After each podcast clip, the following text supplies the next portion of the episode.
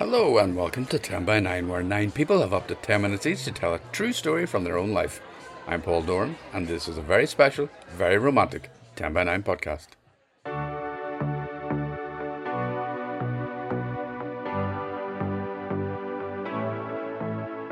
Padraig Ó Tuama and I started 10 by 9 in September 2011 in the Black Box in Belfast, and we love it. And then, on April 12th, 2022, we got married in New York, and it was wonderful. So, for today's podcast, I've dived into the archive to bring you three amazing stories of love and marriage, not all of which go exactly to plan. Just as in Bethlehem, there wasn't much room, and he certainly wasn't going to be sharing my bed. We weren't that sort of a family. I was fascinated by Tracy immediately.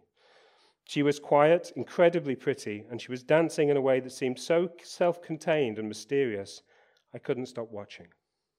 So he went for the herring, and I went for the lentils. I'd never heard of puy lentils. I didn't know there was more than one type of lentil. it felt a little daring.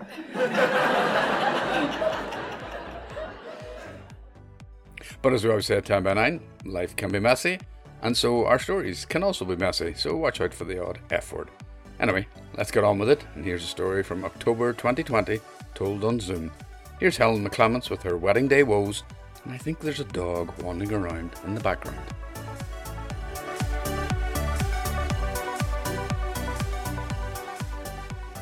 When do you think you'll get married? Everybody asked when we got engaged. Christmas, we said, a festive wedding during that lull before New Year. Terrible time, said my mother. You can't be asking people to drive through ice and snow. A dreadful imposition. They may not even come at all. So we booked the 28th of December. I shrugged off Mum's dark mutterings. Her family was prone to gloom. Never fear, I said. When does it ever snow that much in Ireland? Well, that provoked the weather gods. We'll show you, they said, the bastards. This was the winter of 2010. Snow fell in relentless drifts, and the city slowed to a snarled up standstill. Even breathing felt like a chore, my lungs unused to the, to the savage bite in the air. In my head, I had seen roaring fires, sparkling dresses, and steaming mulled wine. Now I feared icy roads, ambulances, and pneumonia. Travellers languished in all major airports. My mother had to try hard to avoid saying, I told you so. I held my breath and prayed for global warming to kick in. On Christmas Eve, my bridesmaid looked, booked me a treat at the beauty salon. Don't flush the toilet, they said by way of greeting as we arrived. All the pipes are frozen and we can't turn on the boiler. We sat with blankets slung around our shoulders like Russian babushkas while they manicured our nails to the hum of blow heaters. In hindsight, we should have cancelled a massage in a freezing room upstairs. My hands might feel a bit cold, warned the therapist, as I jumped three feet when she placed her icy palms on my shoulders. We left tenser than when we'd gone in, but at least our nails were done. Feeling anxious, I rang the hotel and a cheery voice reassured us that they had running water and heating, so we were all good. I exhaled. It might, after all, be all right. One by one, our guests arrived from abroad. Robert from Montreal was staying with us. His flight had been rerouted to Dublin and he'd been bussed up to Belfast, jet lagged and frozen. A few whiskies cheered him initially, but when he woke at noon on Christmas Day, he wasn't in the form for the artisan sausages I'd bought at the Continental Market. I've got the flu, he grumbled, emitting loud, trumpeting sneezes. Why the hell did you have to get married in the depth of winter? he moaned. I've just come from one frozen shithole to another. We had a pared down Christmas dinner since my mother was obsessed by Operation Wedding Cake. My parents never swore or took the Lord's name in vain. Occasionally, Dad said, Damn it! And I, but when I dropped a clanger, it was Mum who was the most disapproving. Language of the gutter, Helen. So when I heard a series of shit, shit, shits coming from the kitchen, I feared for the worst. The bad thing about making a cake at Christmas is that when it breaks in half, you can't depend on your local co op having baking powder to make another. My mother had never, in a lifetime of baking, run out of baking powder, but since everything else was going tits up, this did too. My fiance came down to spend Boxing Day. The mood was dismal, with cake related crises and flu ridden guests. Just as in Bethlehem, there wasn't much room, and he certainly wasn't going to be sharing my bed. We weren't that sort of a family. The poor creator spent the night in the Baltic front room, the wind swishing down the chimney, and my brother coming in, a bit pissed, and sitting on him at 2 a.m.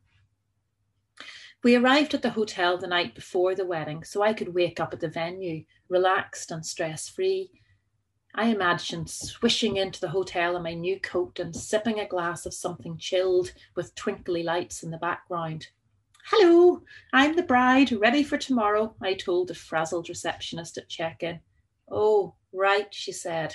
You're the other wedding.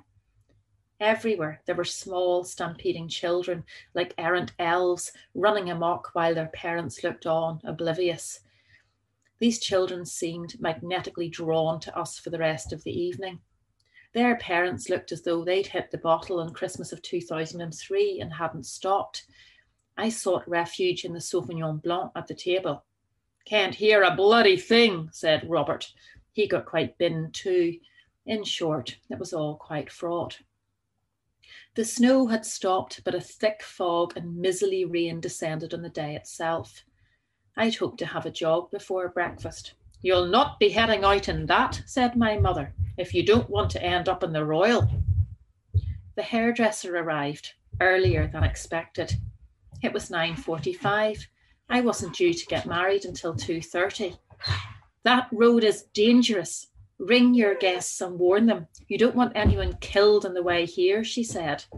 No, I certainly didn't. For a person prone to anxiety, this sparked a deep fear within. I sat texting away while she curled my hair. Take care in the corner, mind the fog, until a pal put an end to it, ringing to say that they were grown ups and they could navigate their way safely. And remember, she said, it's your flipping wedding day. I was ready by half eleven. That left three long hours to sit about and wonder what else could go wrong. I opened a bottle of champagne and texted my husband to be, but there was no answer. I drank some more. Then the photographers arrived. Have you seen the groom? We can't find him anywhere, they said. Oh, fuck, I said. Helen, said my mother. I imagined the wee Nissan Micra, which he'd only just learnt to drive, upturned on the road on the way to the hotel. I saw the headlines bridegroom in pile up on frosty country lane because selfish fiance wanted a Christmas wedding. I sent my bridesmaid on a recce, and she returned to say that Stevie had woken to no heating that morning and had to shower to friends.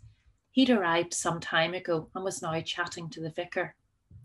When I finally walked up the aisle, tears tripping me from excess bubbly and relief, he was looking rock star handsome with his black hair teased into curls. The service itself gives me goosebumps to this day. You're gorgeous, so we are, I slurred. Let me fetch you a drink, he asked when we'd done the line-up.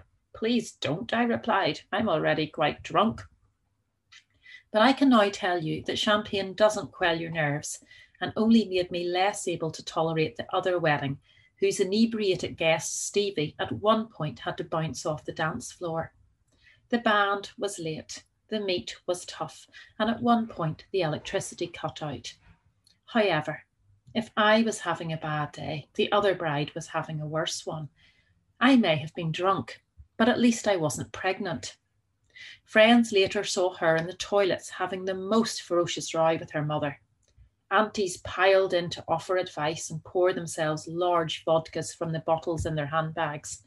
I could write a play about this, said one of my friends, all delighted. It could be called Stories from Around the Cistern. All in all, it may have been one of the most strained experiences of my life. My wedding turned into a holiday special of EastEnders or Shameless.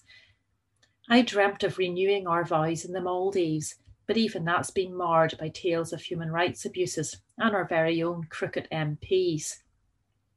However, Stevie and I celebrate our 10th anniversary this year. We don't need another ceremony to celebrate our union, and since Christmas is a time of miracles, we rejoice in the fact that we find each other at all in this, the most topsy turvy of worlds. Helen, thanks so much. Always great to hear from you, and good to know Stevie is there to manage all your technical needs. Remember, if you have a story for 10 by 9 or you want to know more about what we do, check out our website, 10by9.com. There's plenty of info there, including all our dates for this year and a few other bits and pieces. Okay, next up is a story told in July 2019, just before all the you know what at the Fiddler's Green Festival in Rostrevor. Here's David Brazel. I was an awkward, miserable child. When I was very young, I had a speech impediment and was severely long sighted, which meant I had to wear thick brown national health spectacles, often with a patch over one eye. I was also incredibly clumsy, so I kept breaking the spectacles. My mom would then repair them with sellotape and sticking plaster and send me back to school. For a while, I wore special shoes which had leg braces fitted to fix an admi- uh, a fetal misalignment of my hips. I was a sickly child, always suffering from colds and tonsillitis and ear infections. For a while, Mum said she had appointments with me at every outpatient's department in the hospital except maternity. These are not experiences that turn you into a confident, outgoing, popular child. These are the things that turn you into a shy, introverted, slightly awkward child. These are the things that push you out to the edge. And I was lonely on the edge. By the age of 16, I'd never had a girlfriend, unless you count Natalie Parish, who I agreed to share with my friend Darren. I don't think we ever told Natalie about it, so it probably doesn't count. By the age of 16, I'd never had a girlfriend. Even some of my dorkiest of friends had managed it, but I hadn't. My friend Darren had had loads. So I thought it was too late, that it would never happen. It seemed so improbable. The only thing that gave me any hope at all was a dream I'd had when I was 14 now, I don't believe in predictions. I don't believe in prophecy. I don't believe in dreams being anything supernatural. But this dream was so vivid, so real, so perfect that it burned itself into my memory in a way that was both painful and comforting, so that I can still vividly remember it nearly 30 years later. It was a simple dream. In the dream, I'm standing at the edge of a cornfield, leaning against a gate. It's a brilliantly sunny day. Everything is in hazy, slow motion and there's a girl. I can't really see her, can't see her face. I just know that she's there, and I have this overwhelming feeling of being loved and in love. I remember waking from that dream feeling totally bereft, thinking that I'd felt something real and true and that I'd lost it. Maybe this meant it wasn't impossible. Maybe this meant it could happen. I honestly couldn't imagine how it ever would. So it's Christmas Eve, 1984. And I'm 16, standing in a small wooden hut beside a church where our youth group is having a Christmas party. We were called Squibs. I still don't know why. There's music, there are small secret stashes of alcohol, and there is dancing. I am not dancing. Even after half a pint of snakebite, that's um, equal parts Heineken and Strongbow if you want the recipe, I don't dance. But I'm standing at the edge watching, and it's fun. It's the best Christmas ever. We're a small group of friends from the same school, the same church. Band Aid's Do They Know It's Christmas is blaring out from a cassette deck, singing, It's Christmas time, there's no need to be afraid. I am becoming increasingly terrified, mainly because our friend Paula has brought her best friend, Tracy, to the party. I was fascinated by Tracy immediately. She was quiet, incredibly pretty, and she was dancing in a way that seemed so self contained and mysterious, I couldn't stop watching. At some point earlier in the evening, with all the confidence of Snakebite, I had hidden her Michael Jackson cassette, and she had kicked me in the shins. Things were going well. So I'm standing on the edge of the circle when suddenly, out of nowhere, Tracy grabs me by the scarf. It was the 80s, we were all wearing scarves indoors. She pulls me back into the circle, swings me around, we dance together briefly, and then she lets go of one end of the scarf so that I fall over. She keeps the scarf, refuses to give it back, and wears it for the rest of the night. For me, it was love at first sight. For her, it took about three months.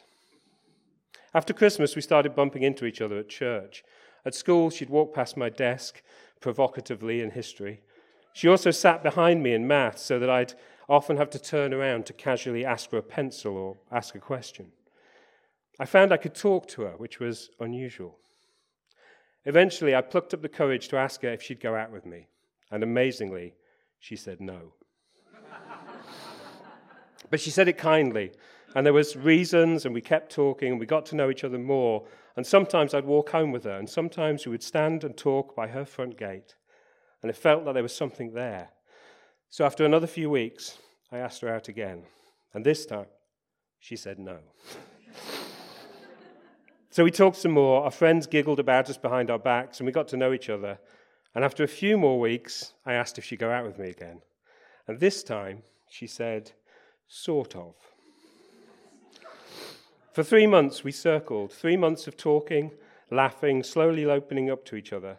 Then at the end of March, at another party, a wedding disco in the same church hall, we had a row because I, quite the ladies' man now, sort of danced with someone else.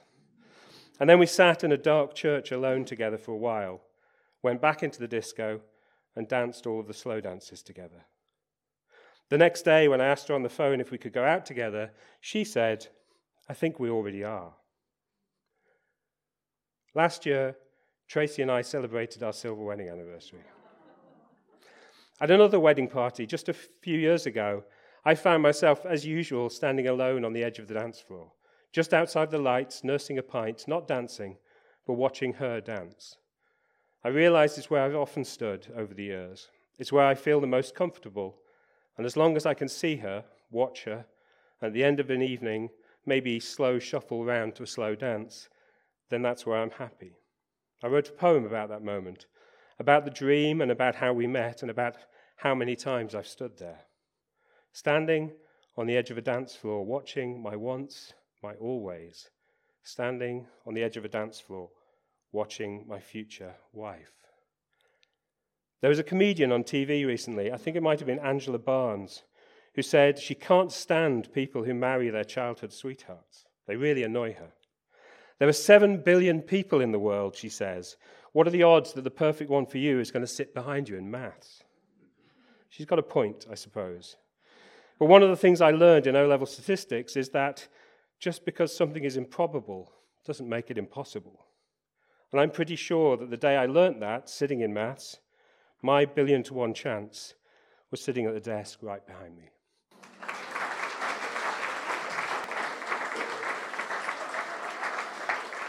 Thanks, David. You romantic, you. And David's going back down to sit next to Tracy. That was a little burst of Padraig there, and there's no denying what a beautiful story that was, David. Thank you so much, and how wonderful that Tracy was there to hear it. Now, 10 by 9 is always free and always will be, but we'd be really grateful if you help us to keep it going, the events and this podcast, with a donation via Patreon or PayPal. There are links at the website, 10by9.com, but we also know that we're all being squeezed right now, so if it's not possible, please relax the best way to support us is to sit back and keep listening. On to our third story now, and I've heard it many times, and it still has me laughing out loud every time. This recording was made in September 2018 at our comedy night in the Black Box in Belfast. Let's join Helen Killick on her Paris honeymoon. We were young and in love and in Paris. It was November 1995 and there was snow in the air, but we didn't mind. We were swept up in the romance of the city. We had planned the trip together and had agreed on most of the things we both wanted to do, but because we were young and in love, we included one thing each in the itinerary to accommodate the other's interests. For me, my husband willingly sat through a French avant garde music performance. He looked a little bit awkward as the only man in the room not wearing a black existentialist polo neck jumper. My husband, the son of a County Down sheep farmer, whose musical experience only stretched to a few cornet lessons, did his best to pass himself off as an aficionado of contemporary electronic music. So the next day, it was his choice of activity. We were young, in love, and in Paris, and my husband had only one thing on his mind food. a romantic dinner in an authentic Parisian bistro. So, after much research, he carefully chose one that came highly recommended. This bistro was a bit off the beaten track, up a dark cobbled street. Light and laughter spilled out from the windows and the front door, complete with doorman in smart warm coat and shiny shoes. It was a proper Parisian restaurant, full of animated locals, speaking very quickly and very loudly. There was no way I would be able to keep up with my schoolgirl French. The doorman looked closely at us as he opened the door and allowed us to enter, but I knew he could tell we were gastronomic impostors. Inside was a little slice of Parisian life the zinc bar, the tables with crisp white tablecloths and silver cutlery, even people sitting with small dogs in their laps. I couldn't help thinking that it was obvious to everyone that we didn't really belong there. People looked at us but quickly dismissed us and carried on their noisy conversations. We were shown to a table for two in a corner of the room, not far from the door. I smiled at the lady at the table beside us. The lady ignored me. the small dog sitting on her knee looked hostile. We were presented with the menu of the day, a set menu with little choice. But we'd read that the food here was delicious, so we were prepared to go with whatever was on offer. So, after a little bit of dictionary translation, this was what was on offer. Starter, rolled herring or puy lentils. Main course, cod and potatoes not really the culinary delights I was expecting, but looking around, it seemed that people were enjoying the food, and this was his choice, so I had to give it a go. The waiter inquired if we decided. If we decided. So he went for the herring, and I went for the lentils. I'd never heard of puy lentils. I didn't know there was more than one type of lentil. it felt a little daring.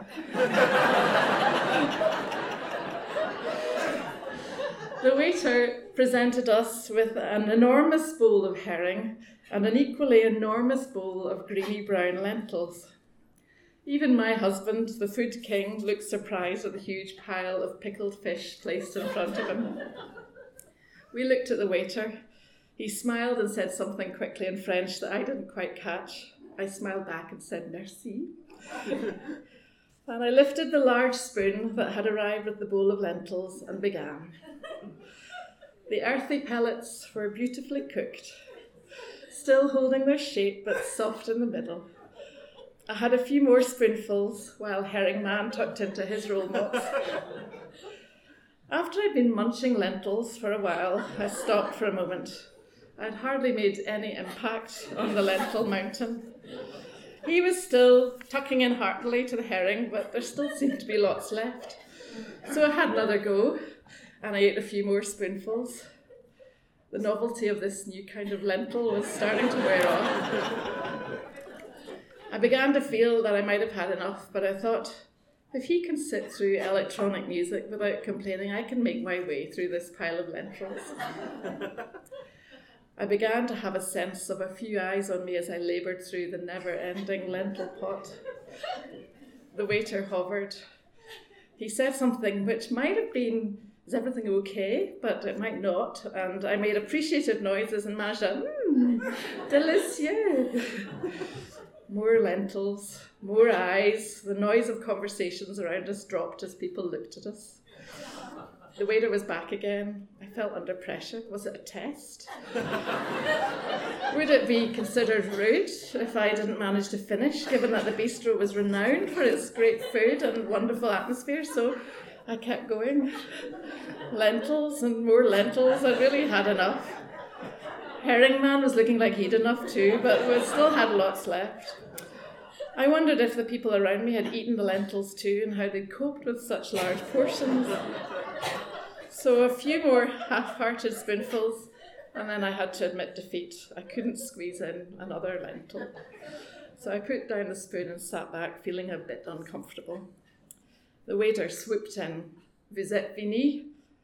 Oui, I said as apologetically as I could. I tried to say, it was very nice, just too much, but he didn't wait long enough for me to work it out in French. Instead, he lifted the bowl and moved it to the next table.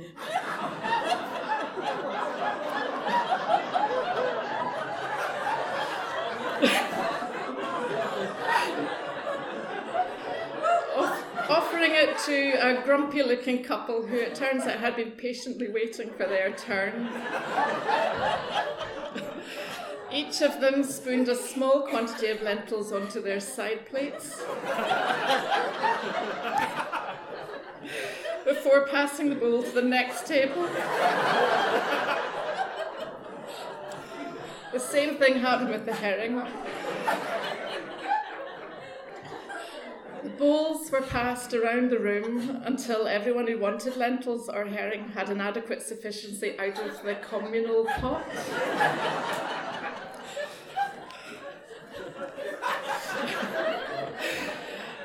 The truth about our faux pas dawned, my physical discomfort was matched by my acute embarrassment. And just when things couldn't get any worse, the main course arrived substantial pieces of cod looking at me defiantly from atop a mound of potatoes. My stomach said, No way. In fact, it said, I advise you to get outside into the fresh air as quickly as you can. My husband and I looked at each other. We hadn't been married long, but we knew exactly what the other was thinking. He left the money on the table, and we made a hasty exit.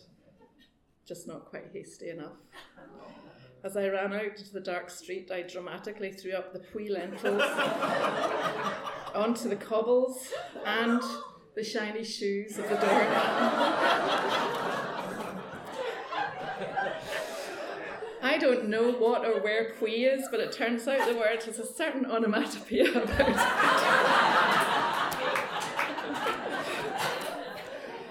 My husband put his arm around me and said, Don't worry, you never have to eat another puy lentil again. and we made our way through the cobbled streets back to the dignity of our hotel. And here's the postscript. Despite the disaster of our not so romantic dinner, we have happy memories of Paris in 1995, not just because we were young and in love, or the laugh we get thinking about it now, but because of this memento Yes. Of our first trip to Paris. She arrived nine months later with eyes the colour of perfectly cooked free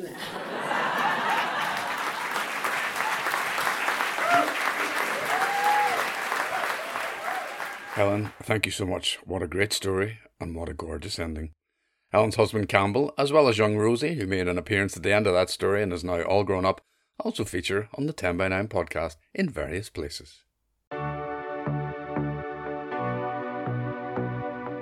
Just before we go, if you're interested, there are a few photos on the 10 by 9 social media feeds Facebook, Twitter, and Instagram from the day Padraig and I tied the knot.